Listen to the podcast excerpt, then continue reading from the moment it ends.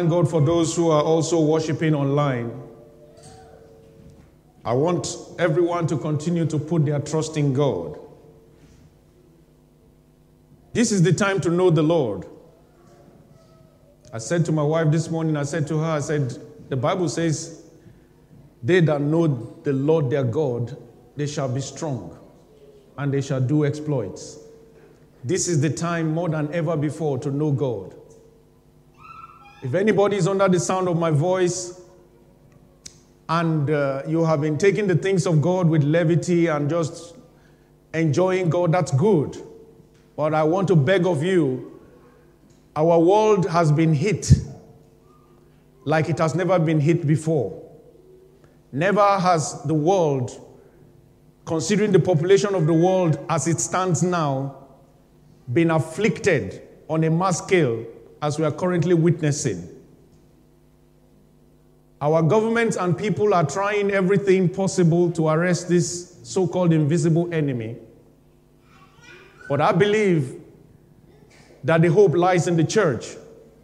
I believe that the hope lies in the hands of God. And the elect must not neglect this duty. This is a time to stand strong. This is a time to stop playing church politics. This is a time to stop being casual with the things of God. This is the time to pray. This is the time to study the word. This is the time to be serious. This is the time to cry out to God and continue to ask for His mercy to prevail over our land. And I want us to join that army of the people globally that will be determining that by the grace and mercies of God, we will together, with the help of God, overcome this scourge against our world. In the name of Jesus.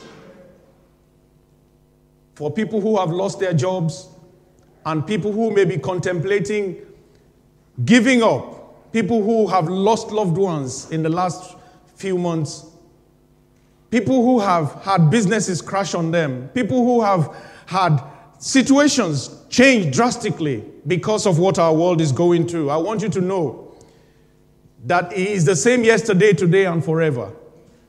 And if you put your trust in Him, I want you to know that you will not be put to shame. Whatever you have faced today, however the situation must have been for you today, I want you to trust in God. And I want you to remain strong. But keep knowing Him. The secret of strength in God is knowledge. They that know the Lord their God, they shall be strong and they shall do exploits. I pray that God will continue to reveal himself to you. In the name of Jesus. If I can say to pastor colleagues worldwide, I know I have I may not have a large voice, but if you can hear this, this is the time to teach the people the pure word of God.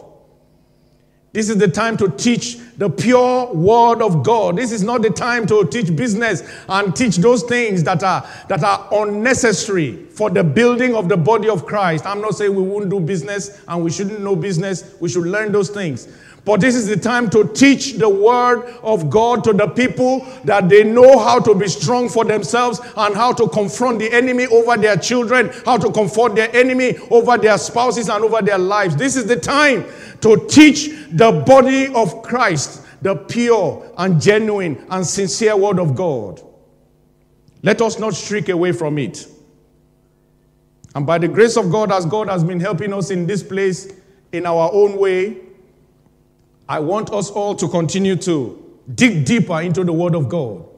If you have any assignment to teach the Word of God in this place, in this church, I'm talking to our local congregation now, whether it's in the early morning prayer, a 10 minute charge, or the midweek service, or any time you have time, you are, you are being called upon to teach the Word of God, please go on your knees and pray.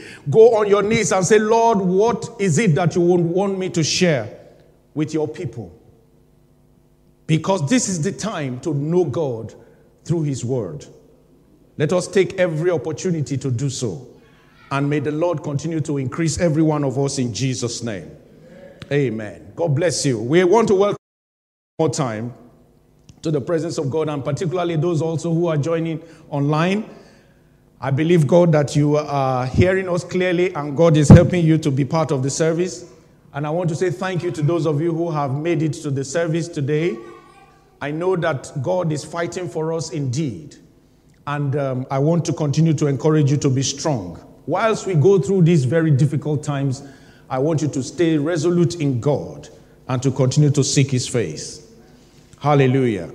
We are on the sixth of a uh, of our series, an eight-part series on embracing ministry gifts for restful increase.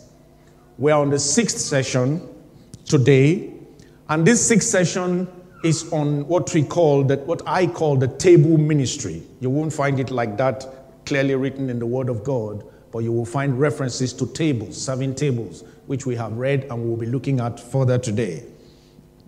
The table ministry. And this table ministry begins the, the last three of the, uh, of, of the topics in the series, in which we're looking at the what we call the operational gifts. In 1 Corinthians chapters 12, from verse 4 to verse 6.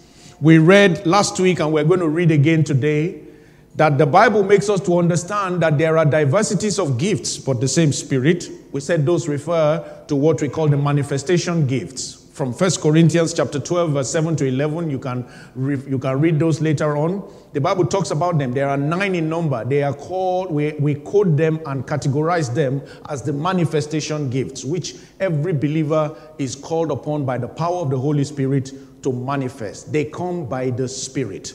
Now, verse 5. He said, and there are differences of ministries, but the same Lord. We said these are the ones we read about in Ephesians chapter 4, from verse 11, which talks about the apostle, the prophets, the evangelists, the pastors, and teachers. We call them popularly the fivefold ministry, but they come from the same Lord. They are the gifts of Jesus Christ. Now we know that the Holy Spirit, Jesus, and God the Father are one, but we know that in their operations they are different. And God, in His wisdom, has made them one, even though they are diverse. Only one of them came to die for us, for example. Only one of them is given to us as a comforter, and so on. But every manifestation of God in the Trinity expresses His uniqueness in the diverse uh, nature or the diverse persons, rather, of God the Father, God the Son, and God the Holy Spirit, even though they are one. So there are diversities, there are differences in ministries, but the same Lord. So we've talked about those ministries. The first five sessions was looking at these ministries. Now, we're going to take some. In verse 6, the Bible says, And there are diversities of activities, but it is the same God who works all in all. This is what we call the operational gifts. The King James Version says there are diversities of operations. The original King James says there are diversities of operations. Diversities of operations. The NIV says there are diversities of services. So these are the operational gifts. This is what helps the body of Christ to function not just from the strategic point of view that the ministry gifts enable us to function or the administrative gifts enable us to function, but in our day to day working together and making the work effective and efficient, God gives gifts. He works it all in all. He works it in every one of us in order to be able to serve in this way. So it is important so we're going to just take, there are many of them as well, but we're just going to take three of them in the course of this series. And as God helps us later on and inspires, we will take others as He leads. But we will take the operational gifts of t- the table ministry this week. Next week, we'll look at the benevolent ministry.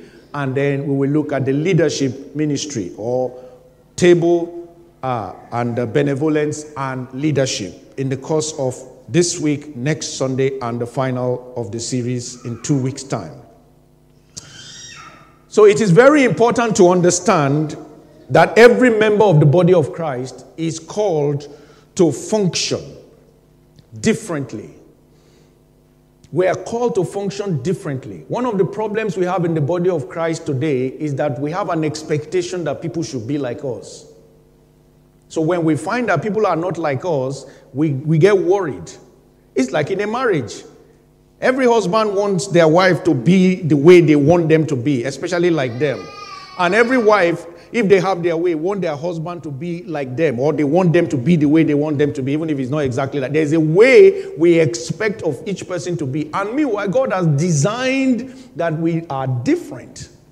God has designed in His wisdom that we operate differently.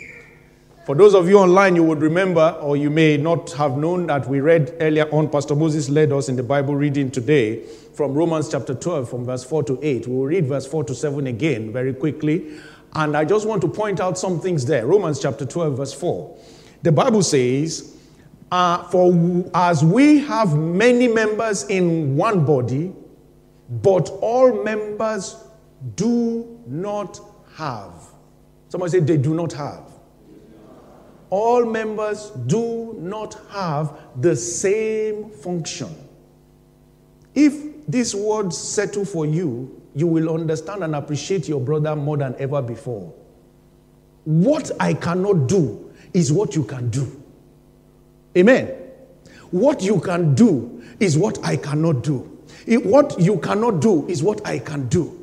And what he can do is what she cannot do. And what she can do is what he cannot do. And so on and so forth. In God's wisdom, for operational efficiency in the body, the Bible says all members do not have the same function. Now, because they belong to all, the Bible says we have many members in one body. Because we are in the one body, we may be able to try to help each other to do certain things. But the real agenda and purpose of God is that we do those things that He has actually designed us to do. I was thinking about this a couple of weeks ago, about today's message and this week's theme. And then God showed me a picture of me, myself, trying to come out of those doors, those swindle doors. I was in my house, but He took me to those doors at the back of the hall. And He said, If you are going to come out of that hall, what is the best part of your body to use? I said, Lord, it's my hand. Any of my hands will just push the door open. He said, But do you know you can turn your back at it and push it? Do you know you can use your head to push it? Do you know you can use your foot to push it? He said, But none of those things serve as efficiently as your hand will. And this picture came back. That picture helped me to see this some more. Now, we can try to do things to cover up and just make things keep working. But what God is expecting of us is that the very purpose for which you have been called to operate within the body of Christ, everyone, the Bible says, for as we have many members in one body, but all the members, not the pastors, not the apostles, not the evangelists, not those people that we've talked about so much in the last few weeks, all the members, all the members do not have the same function. Let's go to verse 5. So we, being many, are one body in Christ and individually members of one another. So we, being many, are one body in Christ and individually members one of another. Say with me, we have individuality in our unity. I think I've preached a message like that before here. Individuality in our unity. Many times we think that unity means we have to be the same thing. So people say, I can't be united with them because they are not like me. That's why you should be united. God made them not like you because we can't all be the same. So the idea is that we fit together to complement each other. I always use the jigsaw puzzle. Uh, we don't have them again. I don't know whether we still do jigsaw puzzles. Those things that we used to play with that has a picture and it has many pieces in them. Maybe they put them as a, and it's now, it's now on a time, what do you call apps now, maybe. But we used to have them as big cardboards they'll have a picture of a place. How many of you have ever seen one? I'm sure you, ah, okay, praise the Lord. So there is a picture of a place, and then they cut it into 500 pieces. The more the pieces, the more difficult it is to, to assemble it. But usually, the more the, the, the, the pictures are, the, the more the, the thrill you get when you assemble a 50 piece, 500 piece. At, when I was young, they used to compete with it. It used to be a, a, a championship where they put a thousand pieces, five thousand pieces. See who, the same picture, the same puzzle with the same cut up pieces, and they, uh, they, they, they compete to see who assembles it best. And when the picture, when you are putting it one by one, it doesn't make sense. But when you see how the pieces are cut together and you are putting them in the right place, the picture starts to emerge. It starts to emerge, and it's always so beautiful. This is how the body of Christ must understand. Verse 6. He says, Having then gifts that are differing, Having then gifts that are differing according to the grace that is given to us, let us do what? Let us do what? Let's read verse 6 together. Everybody, let's go now. Everywhere online, everybody shout it out loud. Let's go. Having then gifts differing according to the grace that is given to us, let us use them. If prophecy, let us prophesy in the proportion of our faith. And then verse 7 says what? Verse 7. Or ministry, let us use it in our ministry. He who teaches in teaching. And it carries on in verse 8, but we're stopping there for now. We'll treat verse 8 next week and the week after. The word ministry there means service. In some translations, it says, if in service, let us use them in our service. You can read them in various translations like that. But the key thing there is he said, having then, go back to verse 6, please. Let me, let me do it here. He said, having then gifts differing according to the grace that is given to us, let us use them. Let us use them. Not go about telling people that we have those gifts. Not go about saying that that is my gift. You know, my gift is administration. My gift is singing. My gift. No, you use it. You use it. There is a grace that is given to us to understand that we must use our gifts.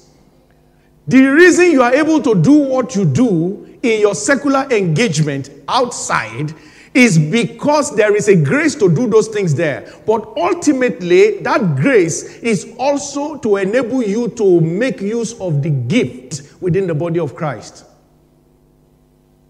Not everybody is good with certain things, not everybody is skilled with handiwork. Not everybody is skilled with administration. Not everybody is good with paperwork. Some people, the moment you put two pieces of paper together, you have lost them. They are just not wired up that way. Meanwhile, some people, if you bring 50 pieces to them and say, This is what we want to go through, you will see all their energy boiling like that because they are, they are, they are, they are designed to be like that. They're designed to be like that. Those of us that have the grace and the, the, the, I have been standing in front of people since I was four years old. The first time they put me on a stage to do something, I was only four years old. And I did it the whole church. About 600 people were shouting and they were excited. And they, they asked me to demonstrate something. And I didn't know anything that it would be so. That was the first day I saw that. So you can just do something little like this and people will be happy. Hallelujah. They asked me to demonstrate the, our church then, the church I was born into, but uh, they, they just built a, a nursery school. So my father and another elder were responsible for, because my father is an educationist, and uh, the other elder was like the um, kind of financial secretary of the church. So they were both responsible for the project. So they just bought a new set of furniture. So the, the elder who was to present it to the church to say, we are kicking off the school, we bought these desks and chairs. You know those little, like we have today in nursery schools, small desk and chair. So he put it on the stage. He called the pastor's son, who was my friend. He's two years older than me. He's going to be with the Lord now, my, my very close friend. We grew up together. But He called him first and he said he was shy, that he can't go and stand in front of people. So me, I didn't know all that conversation had taken place. Then he just saw me where I was. He said, David, can you do something for me? I said, Yes, sir. What do you want me to do? He said, You will go on stage when I go to make the announcement about those things. He said, When you get there, you sit down and you pretend as if you are writing. That's all I want you. I said, I won't say anything. He said, No, no, no. Just I was four years old, barely just talking clearly. And uh, when when the man went up, he now signaled me from where I was sat because we had planned that when he did that to me. I'll... So when I was walking up, people were watching. What's he going to do? He's not supposed to go up there. So I just came up, I pulled the chair, and I sat down, and I started doing that. And then the man said, Can you see how the child looks so efficient writing on the table? And people were cheering and clapping. And I was like, ah, this thing is serious. if people enjoy this kind of thing, then that is serious. But that was the first first opportunity I had in life to sit in front of people that many. And then I discovered growing up that the more you put people in my front, the more I have energy. Praise the Lord. There are some people, the moment you put two or three people, you have lost them. They don't want to see more than one person at a time. Me, if you put 3,000 energy, 30,000, ah! Hallelujah. Because there are differences of those gifts, and it is for a manifestation. So, ministry of serving refers to the help we render to facilitate the operations of the church or the welfare of the saints. So, when we talk about this table ministry, it is about the service God helps us to render to facilitate the operations of the church or the welfare of the saints. It is important that this is termed table ministry because it was born out of the need to service the body of Christ when it started to grow. This role was so important that the selection of people that were first put in table ministry was done so meticulously and it was done as and they were even ordained as the first set of deacons that we know in the church. This the word deacons in the greek translation just simply means servant. Sadly in the body of christ today we have taken the word deacon to mean many things but deacon diakoni as it was in the in the original greek word, uh, translation or the greek word is directly meaning servant, somebody who serves, somebody who serves. And when Jesus was living in John chapter 13, he taught the disciples that this was going to be key. That every one of them, no matter the office they occupied, whoever they are, they must be servants. And so he took off his robe in John 13, guarded himself, as the Bible says, put a towel on himself, and he began to wash their feet. And remember the story? Peter said, You can't wash my feet. And Jesus said, If I don't wash you, you have no part in me. Then he said, ah, Not just feet, wash everything. Because it was a demonstration that every one of us is called to serve. It is, it is important that we understand this. There is no executive Christian. There is no Christian that gets to a point in their, in their walk with God that they don't they, they should stop serving. There's nothing like that. Everyone must be hands on, regardless of your calling, regardless of your anointing. Now, we have different levels of service, and some people will be much more operational than others, but it does not exonerate anybody from being a hands on person within the body of Christ.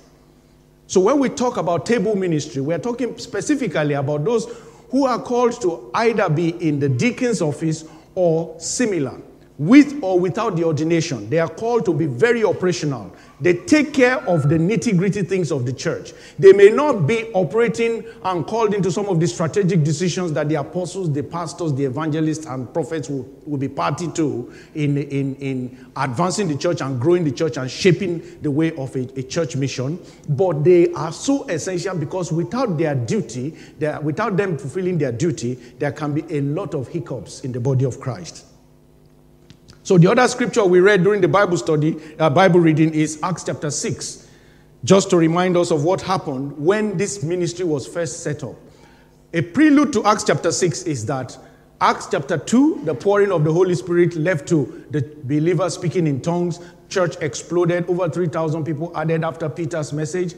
Acts chapter 3, wonderful miracles began to take place, particularly at Gate Beautiful when that man was healed. Acts chapter 4, uproar, many things began to happen, and the believers were now getting more and more in number. And then a community was set up where people were bringing their land, bringing their houses, selling their things, and making sure that the proceeds was put to the apostles' use so that that work can continue to grow, and then there can be welfare for those who are less privileged. And Acts chapter 5, we know Ananias and Sapphira were struck when they were trying to do things not in line with as what they have promised the Lord. Just as a sign to say this is serious business, the Holy Spirit was involved. Then in Acts chapter 6, verse 1, the Bible says, Now in those days, when the number of disciples was multiplying, they were now in their thousands Imagine within 50, 60 days, within nine, 90 days, within three months, 120 people suddenly growing to a number of 3,000, 5,000. It needed a more serious management and operational base. That was what led to the formation of the table ministry, as we call it today. The Bible says, when the number of disciples was multiplying, then there arose a complaint against the Hebrews by the Hellenists because their widows were neglected in the daily distribution. You see, when we read this, it should let us know that complaints in the body of Christ are not new. When a section of the body complains, it is not for us to say, What is wrong with them? They are crazy. Why are they always complaining? No, no, no. It simply means it is time again to refocus and think of the table ministry that should attend to that complaint.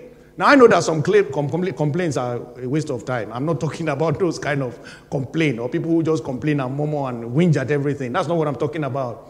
But people who feel that we're, we're losing traction in an area, we're not able to serve some people in an area where we're having that some of our youth, we don't, we're not attending to them. Some of our widows are being neglected. Some of our younger, the elderly, whatever. Whatever that thing is in that church, wherever that church is, when there is a complaint, don't take it negatively. Do like the apostles go back and strategize like the first apostles did to make sure that that complaint is attended to by the table ministry that should attend to it.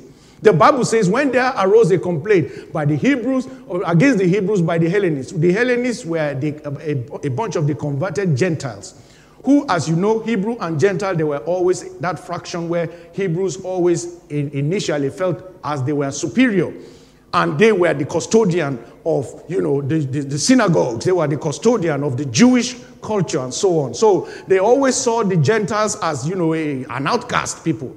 And jesus came and showed them by, by, by reaching out to the samaritans and so many other people that he has come to unite. And it was no longer just about the hebrew nation the jewish nation but about everyone jews and gentiles.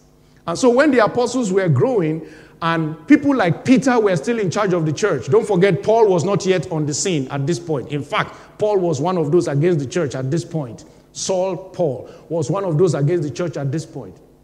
So most of them were still Hebrew in nature, in understanding. The apostles, they were still very much inclined to their kind. I'm giving a background to this like this so that we can understand how in the body of Christ we can easily lose focus on those people that may not exactly represent our social background. And when there is a need to make sure that they are not alienated, we shouldn't feel that why are they saying things that way? That we should just get, you know, just carry on. The disciples, the apostles did not say so. In verse 2, the Bible says, they now went, the 12 summoned the multitude of the disciples and said, It is not desirable that we should leave the word of God and serve tables. They are not saying that serving tables is bad. They are not saying that serving tables should not be done. That is where we got the, the word table ministry, serving tables. But they said the key thing we should be doing is that we should make sure that we continue with the word of God and not to just serve tables. But we recognize that there is a need to serve tables. He said, Therefore, brethren, seek out from among you seven men of good reputation, full of the Holy Spirit and wisdom, whom we may appoint over this business, over this work. Seven men. And their intention, it was so important that they said, men of good reputation. Men full of the Holy Spirit. Now, there's been a lot of theological debate whether that men means only men and no women. But we know that there are several examples in Scripture people like Phoebe and people like Dorcas, people who served in the same kind of office, not necessarily among these first men. Who we still regard to today as serving as deacons, who were able to address a task and were able to coordinate it, operational task. But they were still people who were required to be full of the Holy Spirit, wisdom, and they were appointed. And then verse 4, it says, But we will give ourselves continually to the prayer and to the ministry of the word.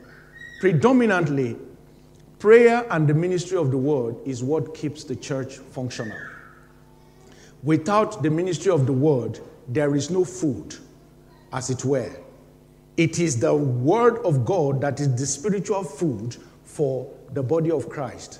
And it is prayer that enables the word of God to bear fruit in the lives of God's people.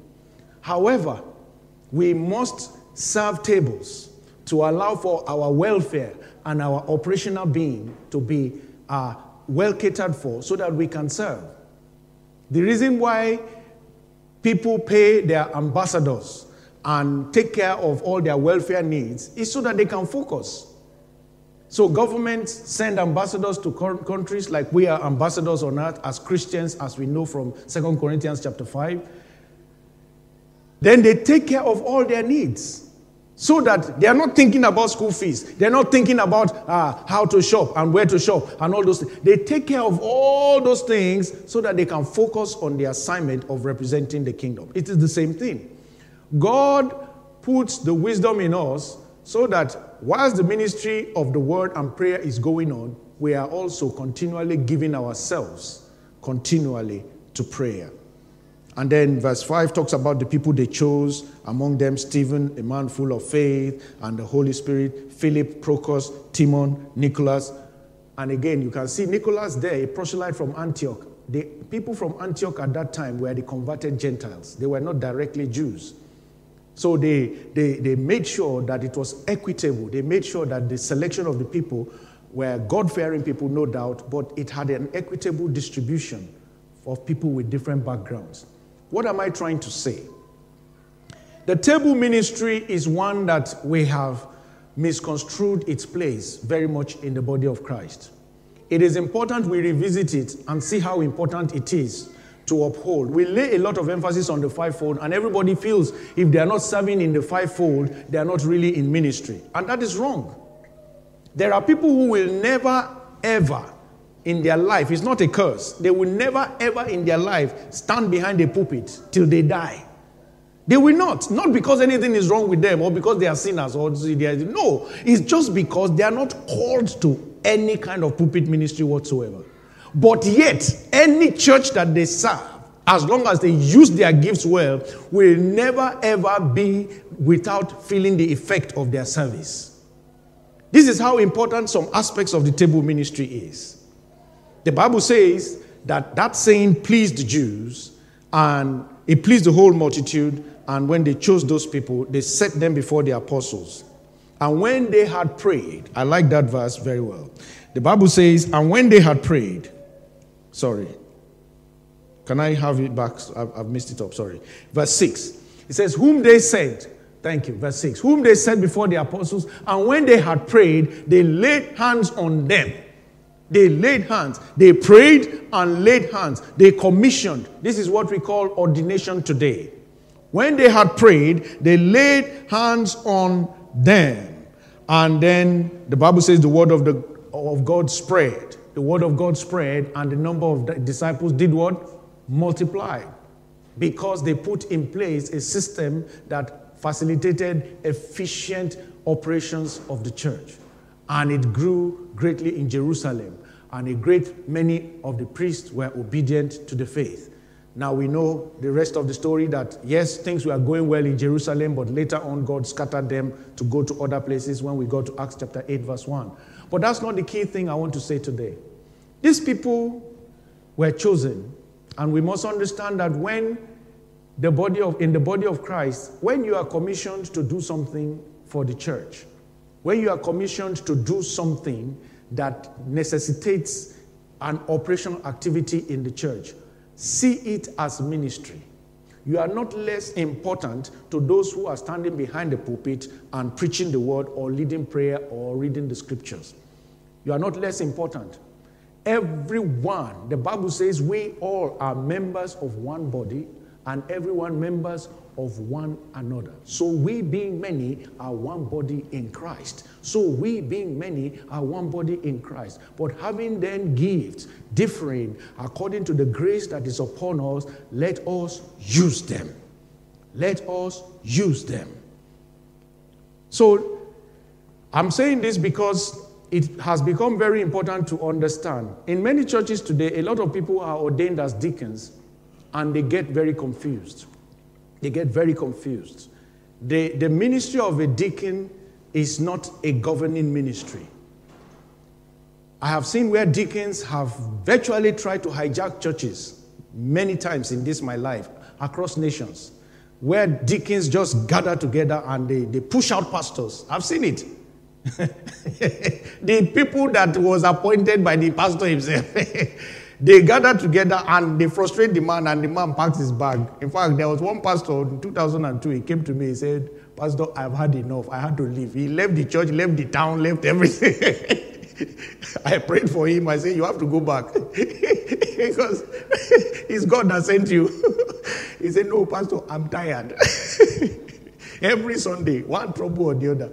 That's not what they are called to do. Even if things are not right, there is a way to put things and use the wisdom of God by prayer and wisdom to get things working well. So deacons must understand anyone called to be a deacon. And you see, this title itself, if you notice, they were, we are the ones that eventually called them deacons, and then we saw how Paul, like we read, we will read in First Timothy 3, how Paul was talking to uh, uh, Timothy about the qualifications of deacons. They were not necessarily even given that title, but they were recognized. They were recognized in those offices as men of honor, men of reputation, or people now of reputation, and people who had the Holy Spirit. It was very important. And so there are some qualifications for those people who will serve as deacons or key members of the table ministry. And in 1 Timothy chapter 3, Paul talks about these things when he was charging Timothy, who was like his pastor in over the church there. He said in verse 8, likewise deacons must be reverent, not double-tongued, not given to too much wine, not greedy for money. I remember this scripture every day. I remember this scripture. I remember sitting next to some young people again in my in my in the church of my birth when I was just a teenager. I had started going to secondary school that time, and we used to be in boarding house, but we come back for the holidays. One of those holidays, I think it was 1983, 82, 83. I was in year nine, year eight, one of those kind of times in, in, in our equivalent study of uh, today. Anyway, I got back and I remember sitting next to some youth that were arguing about drinking that time, that they are not allowing them to drink. So I always remember what they did when they, they said, You see, the Bible said too much wine. Why are they disturbing us? They said too much wine. And I never forgot that scene.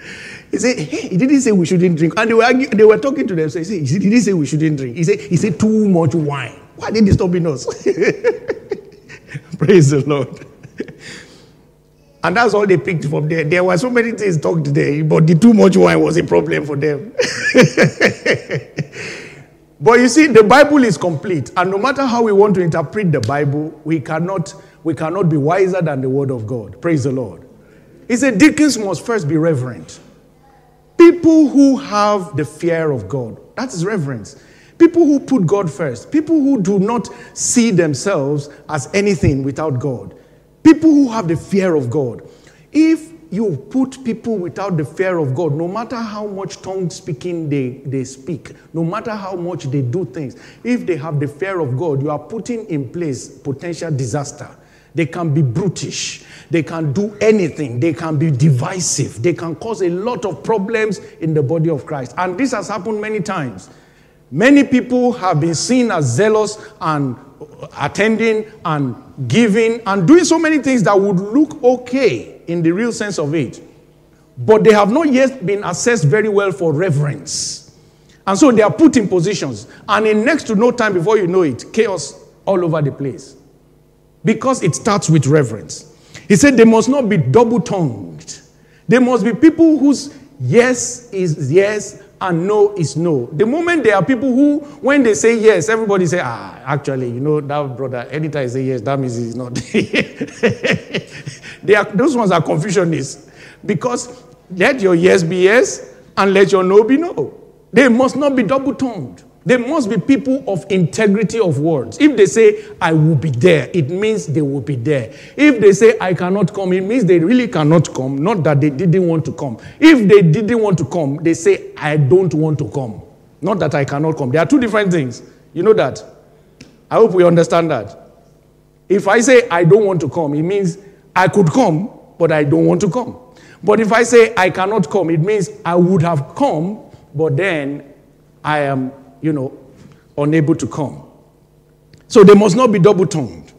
They must be people who are not given to much wine. Like I talked, that has been a sticking point for many people. Why would the Bible talk about much wine? We can go on and look at every scripture that talks about wine being a mocker, being a brawler. anything that has a potential to burn is better to leave it as it is. It's better to move away from it. And many people do not understand this that it is not about the drinking of the wine that is the problem. It is the potential of what the drinking of the wine can do to you. So if something has the potential to harm you, it's best. The first line of defense is to move away from it. Praise the Lord. In my teaching of construction health and safety and in the practice of it, the first thing we say is that if there is a risk in something, the first thing you try to do is to eliminate the risk. Isn't it? You eliminate it. That's the first thing you should try to do. Because when you eliminate the risk completely, then you are okay. You, are, you don't have anything to worry about. So you don't have to start to think about how to mitigate it or, you know, plan against it because you've eliminated what is causing, you eliminate the hazard that causes that risk. This is the same way we must understand that as a people, we must know that the, the, the giving of ourselves to wine, it has a potential to destruct. It is a mocker. It is a mocker. That is why he said they are not giving too much wine. He said that such people are not greedy for money. That's another problem in the body of Christ today. People who are greedy for money cannot be trusted. Many times in the table ministry, people who are serving representing the church will be given money to do things. And they believe you. When you say, I, bought that thing 50 pounds, nobody should go and be checking again whether they sell it 35 pounds or something. Because it, it makes the work harder. So you are expected to be somebody who will handle the 50, the 500, the 5,000, the 50,000, whatever that church has a level. I've been part of ministries, in, I've been part of work in this country where ministries were issuing contracts in hundreds of thousands, even in millions, right in this country. And at times people are trusted within the congregation to manage those funds. So it is all about trust. Now, it is usually those appointed as deacons that are required to hold up that level of trust. So we must not be a people greedy for money. This does not just go on to deacons alone. All these qualifications are required by every Christian, but particularly those who will serve in these various offices. And so it is important for us to see that. And in verse 9, in verse 9, he said, holding the mystery, 1 Timothy 3 9, thank you, holding the mystery of faith with what? A pure conscience, a people who are convinced about what they believe. This is another thing. It's good to be good with your hands. It's good to be uh, good in the service of the ministry or the table that you are serving, but you must be a person who understands the mystery of the faith with a pure conscience. Because people will ask you questions. It's not good that somebody is serving as a deacon or as a leader of a table ministry in the body, and a new believer comes in and they say, What does it mean to be filled with the Holy Ghost? And then the person says, uh, actually, you know, in fact, you, we, we have to see pastor. it is not good.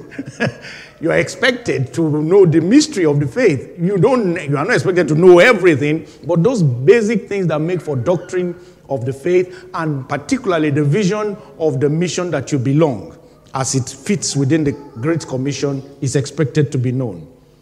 He says, so these people must know the mystery of the faith. It's like somebody who is a waiter in, an, in a restaurant. He said, Do you have this food? And he says, Ah, I'm not quite sure that we are serving, that we have ever so, served those. Let me go and ask the manager.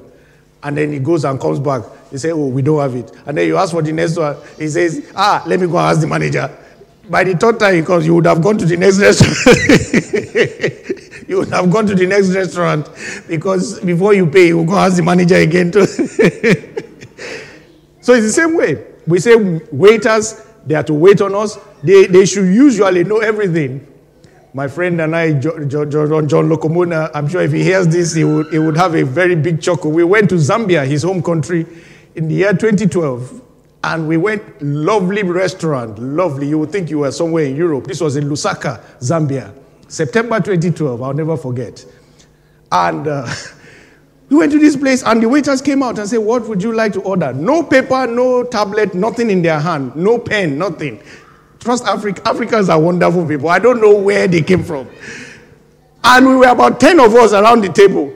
And the guy said, Yeah, you, you okay, okay. He collected that order.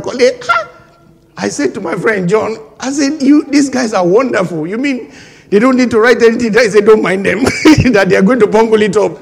But when they come, we will know how to share it. I said, okay. And true, true, as they arrived, the, the guy first looked at me, put one large bottle of beer like this, put it in my friend. I said, ah, I didn't ask for this. Thank God it's not the day of social media that yeah, somebody is snapping you in real time. You just see pastor with it. 12 inch bottle of a lager. I say, ah, pastor. Oh, God have mercy. If I just put the beer in my front, carried my malt, gave to another person. John said, just don't worry. Just, he said, leave them because he understands. He said, leave them, leave them, leave them. he said, they will get everything right. It's just that they mix it up with whoever. So when they go, we sort it out. I say, wow, this is. Hallelujah. you need to know how to serve. We need to know how to do it well. And so it is important that we do these things. He said, Let them all be first tested. Verse 10. Let them all be first tested. This is why it's good to observe people very well, and then we give them these offices. Then they serve. He said, Let them be temperate. Let them be uh, let them being found blameless. Being found blameless. Blameless there does not mean sinless. There's a different thing between blameless and sinless.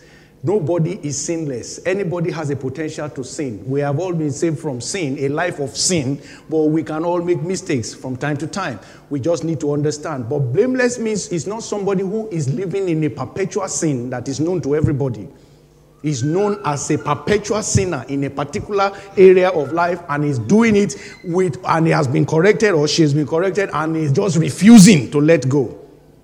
That is a blame that must not be taken lightly. And so we can go on. Verse 11, he said, Likewise, their wives, the women, must be reverent, not slanderous, temperate, faithful in all things. Those words are self explanatory. He says, Let the deacons be the husbands of one wife, ruling their children and their own houses well. Now, I'm making this emphasis because you see, when we think we are serving in the body of Christ and we're doing things, we may not understand how important it is to be reverent in those offices. The husband of one wife is very important and ruling children well because that sets a good example. Many times people have said, Is God against polygamy or whatever? There's nothing that says anywhere that if anybody has more than one wife, they will go to hell. There's nothing like that. What makes us saved and, and gets us converted to, to go to heaven is that we accept Jesus Christ as Lord and Savior.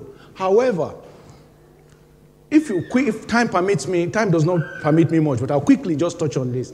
If you look at God's first word to man in Genesis 2:24, he said, "For this purpose will a man leave his father and mother and cleave to his wife, not his wives." cleave to his wife, and they shall become what? One flesh. That is Genesis 2:24. After Genesis 3, when man fell, a lot of things were permitted by God. Even the kings they had. Remember the dialogue with Samuel? It was a permissive will of God that they started having kings. God wanted to be their only king. So he permitted it. So he was permitting a lot of polygamy along the line and all those things. But you see, Genesis 2.24 is a type of Ephesians chapter 4 that, and chapter 5 that Paul talked about the bride between Christ and the church. So Genesis 2:24, like I said, everything in the Old Testament is a pointer to the coming of Christ. Jesus Christ left the heavens. He left his father and he came to the earth. He became flesh and he basically married the church.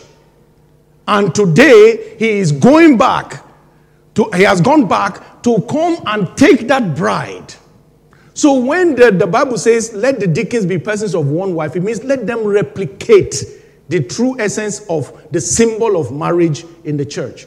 Because the marriage is about the bride of Christ, the entire church, and Christ being the bridegroom. So that when they live that way, also, it gives them a constant reminder that I am committed to this one bride and I am committed to my faith and I can exemplify it by my marriage to this one bride of mine. Praise the Lord.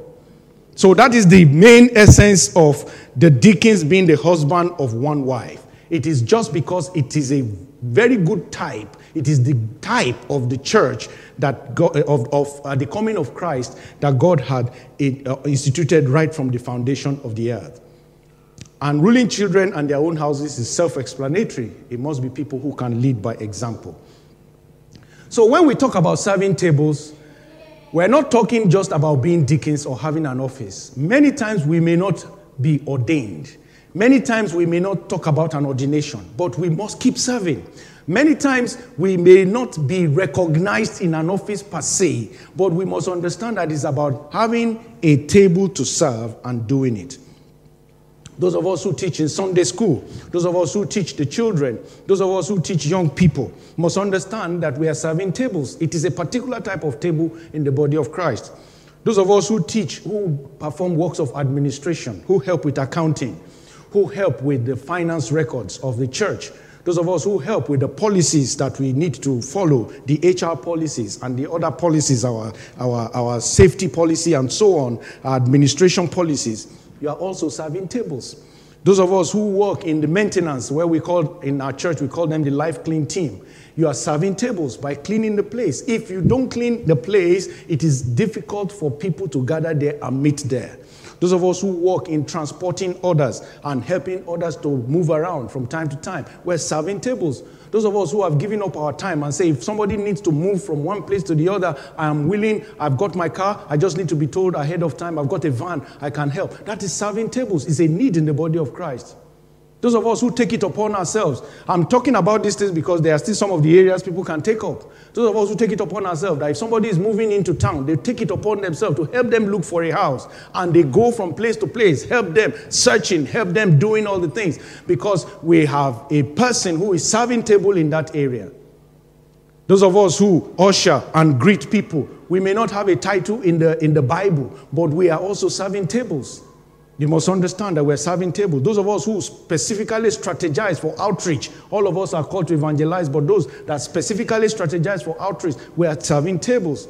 Musicians, choir members, we are serving tables. Even though in your ministry you are also doing some elements of teaching, elements of exhortation, elements of worship, because they are all entrenched. But basically, you are serving table. Music directors, those of us who are audio, video technicians helping the broadcast to happen, IT specialists helping things to happen, you are serving tables. You're serving tables. And you may not, you, you may not be seen. The brother that helps us to put our audios on all the platforms that are available online today, virtually all of them, more than 90% of them. Many of you here don't even know him. He used to be here, but he took it on. He never stopped. He went all the way to the United Arab Emirates to work for two years, came back to this country in another far place. He continued because he felt a commitment to serve tables in this, in this congregation that way. And it's a lovely thing to see that people can understand that this is a ministry that doesn't necessarily have to take a pulpit recognition, but is continually working. Let us not look, let us not wait for things to happen and be called upon. Every time you see something that needs to be done, that is a call for you to do it. Unless that thing is outside your expertise or is outside your total control. That's a call for you to do it. I know that people clean this place, but it doesn't mean that if you see something that needs to be picked up or that needs to help the place be tidier, you say, Oh, life clean team will do it, or I'll come and call life clean people. No, you just do it at that point. There, there are things you can just do. One minute you've done it. We have a lot of reed that grows on the, on the, on the car park from time to time. Many times people don't notice. You think we are the ones that planted it as flower. It's not flower, they are weeds. We don't want them there.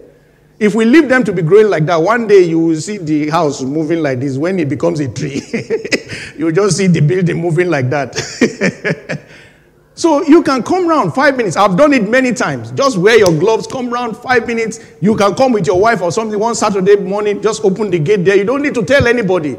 Just pull it out, pull it out, dispose it, and get rid of it. Make it tidy. Don't say only Life Clean should do that. Many times the people who are in Life Clean, they come from work on a Saturday morning, early in the morning, and then they just put in a few hours here to get it all ready for Sunday, and then they go home to rest. Many times we can work it together Let us understand you have a gift to be a website administrator. You can help with social media. This is the day and age of social media. Don't say, I don't, they've not given me anything to do. I don't know what to do. No, go and research. Go and say, Pastor, you know, I have discovered this platform. We can use it now. This is what I can do. I can help set it up. I can manage our Twitter account. That is one area we have not really been featuring much because I can't be everywhere.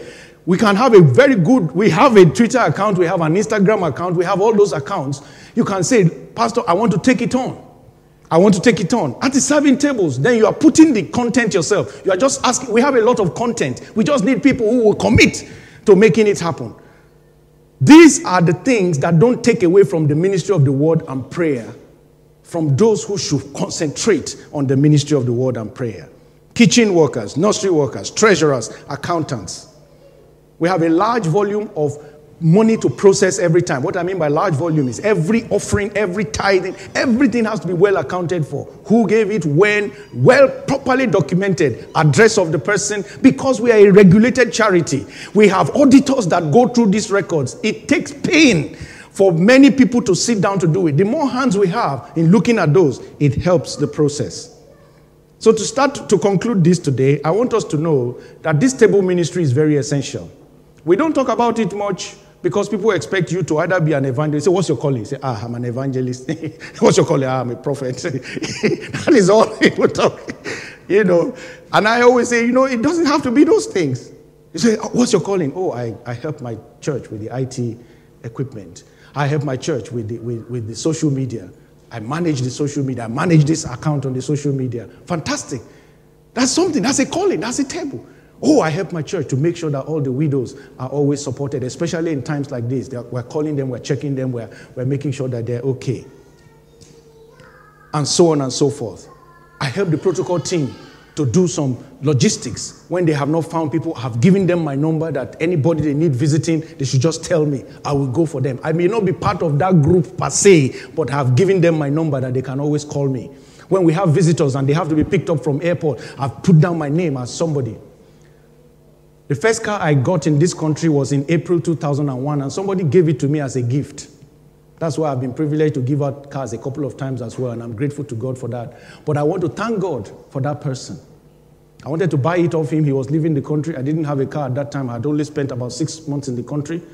And I was in a church, he was. And then he said, God promoted him. He's going to take a big position back in our home country in Nigeria. And I said, wow, fantastic. And, I, and then it came to me that I could buy his car off him. And I said, I called his name. I said, Sir, can I buy your car?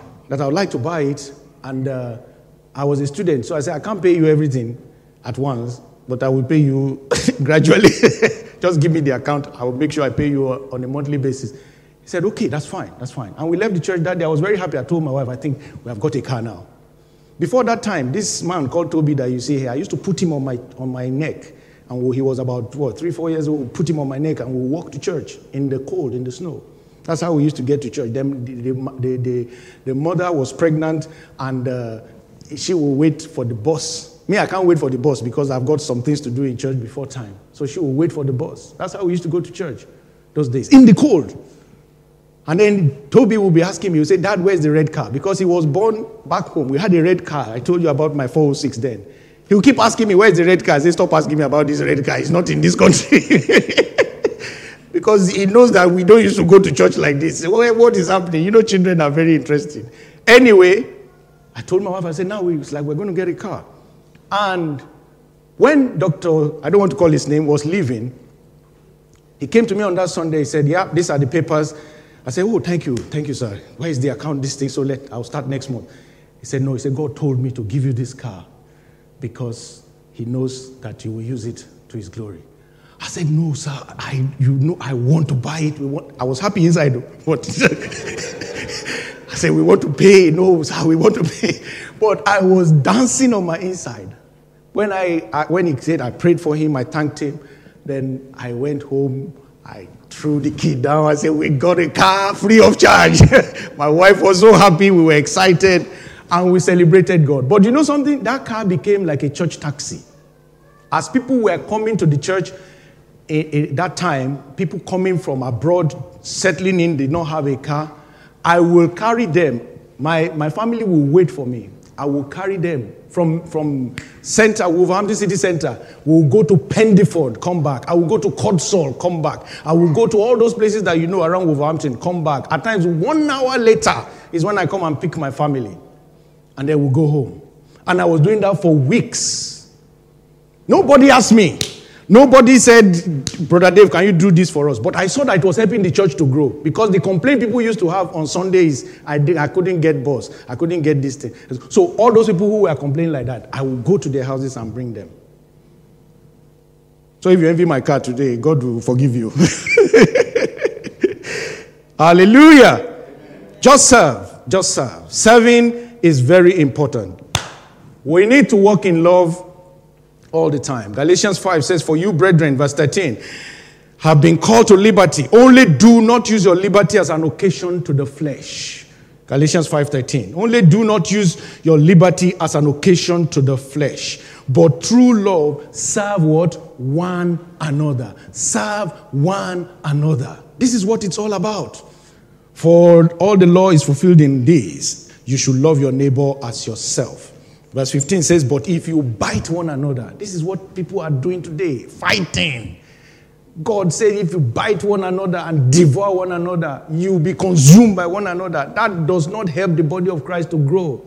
Let us stop all the rancor, biting, backbiting, fighting. That's not what the church is about. The church is a place where we are called to love one another, to serve one another, so that we can help the body of Christ to keep growing here.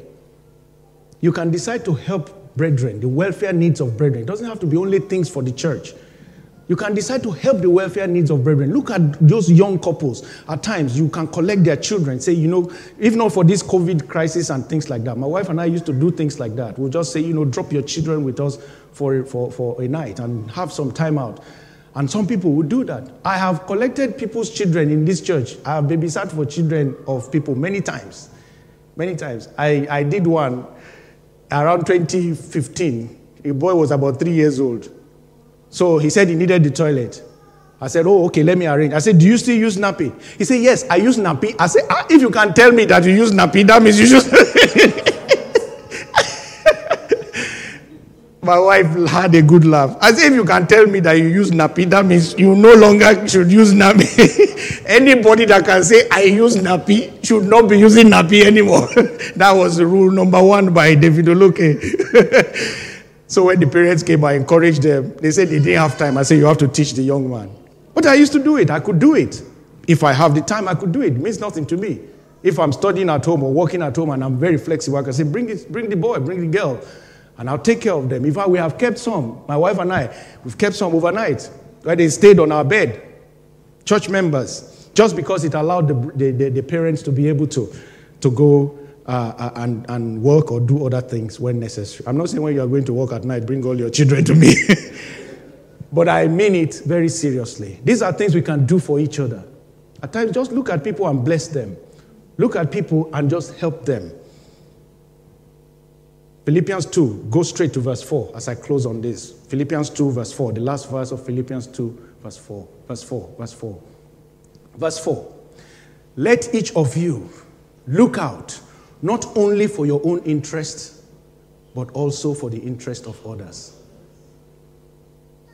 If we live life this way, many of our problems will be over. If, as a husband, you are always thinking about the interest of your wife. And at the same time, your wife is also thinking about your interest. You will create a heaven and on earth marriage for yourselves. If, as brethren, we're always looking, when I come to church, I'm not looking at what it is in it for me. Church has become what is in it for me. What is in it for me? And then that's why there's problem. That one say, what is in it for me? That one say, what's in it for me? Pastor say, what is in it for him? Ah, it's problem. But this one wants to be a blessing to that one. That one wants to be a blessing to this. one. This one wants to be a blessing to all. Everybody wants to be a blessing. It's sweet. Don't look out for your own interest, but for the interest of others. John F. Kennedy said before he was killed in 1963, he said, Think not what your country can do for you, but what you can do for your country. Very profound. Very profound. Actually, the church should be speaking like that. Think not what your church can do for you, but what you can do for your church. When you do for your church, you will do for somebody what they need, and that person will do for you what you need. It works wonders. I pray that God will reignite in us a passion for the table ministry. Whatever you're calling, wherever you are, whatever God has called you to do, we are all meant to be hands on in one way or the other. Nobody should ever be too big for cleaning the church. Nobody should ever be too big for doing anything in the church. Let us always do that with a sincere heart, knowing that it is about serving one another and helping one another. Some of us have children that have used certain things, books, software, and things. They've gone through certain stages and they are still relevant. They can help other people. Let them know. Don't say, ah, let them go and find out. I, I found out my time. Mm. Let them know. Let them know. Say, your son is coming through this phase. This is it. My, my, my child used this last year or two years ago, and it helped him. It could help. Let them know. Serve one another. Serve one another. And by so doing, God will keep helping us to grow not just within our local congregation, but many congregations and many people in the body of Christ worldwide. May God continue to help us in the name of Jesus. I'd like you to bow your heads today.